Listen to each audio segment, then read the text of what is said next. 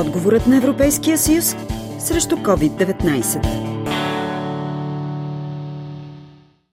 Близо хиляда медицински работници в България се заразиха с COVID-19 от началото на коронакризата. За съжаление, някои от тях загубиха битката с заболяването.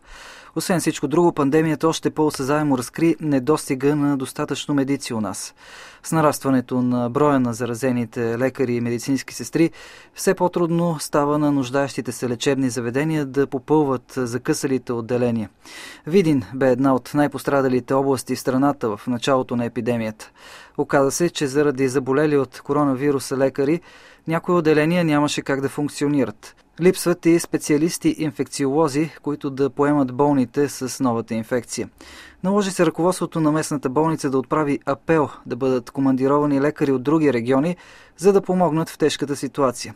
Проблемът не е само заради COVID-кризата. Недостигът на лекари и здравни специалисти е на дневен ред от години, обясни директора на Видинската болница доктор Ивета Найденова. Би могло да се каже, че по естествени причини намалява персонала, тъй като най-голямата възрастова група в болницата това са хората от 55 до 65 години. В политически аспект трябва да се помисли много по този въпрос. По съвсем естествени причини след 10 години, ако не дойдат млади хора, болницата ще се самозатвори.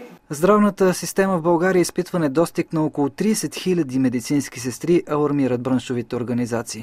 Причините са в лошите условия на труд и ниското заплащане, категорична е Марияна Варбовска, медицинска сестра в Видинската болница. При тия условия на труд и при това заплащане, това е съвсем нормално.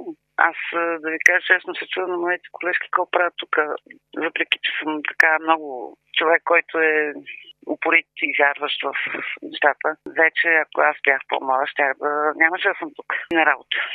Тази ситуация с коронавируса още по-отчетливо се видя това нещо. Да смятате ли, че ще повлияе по някакъв начин положително? Аз работя спешно отделение и трябва да ви кажа, че това според мен и според всички критерии е първа линия. Обаче, въпреки това, ние не получихме като материален стимул това, което се полага на работещите на първа линия на 100%. Не го получихме. Според вас това мотивация ли? Нищо не се прави. За да ни задържат, за да ни накарат да останеме на работа или да други колежки да решат, че може да оттам да работят. Как Евросъюзът отговори на тези предизвикателства?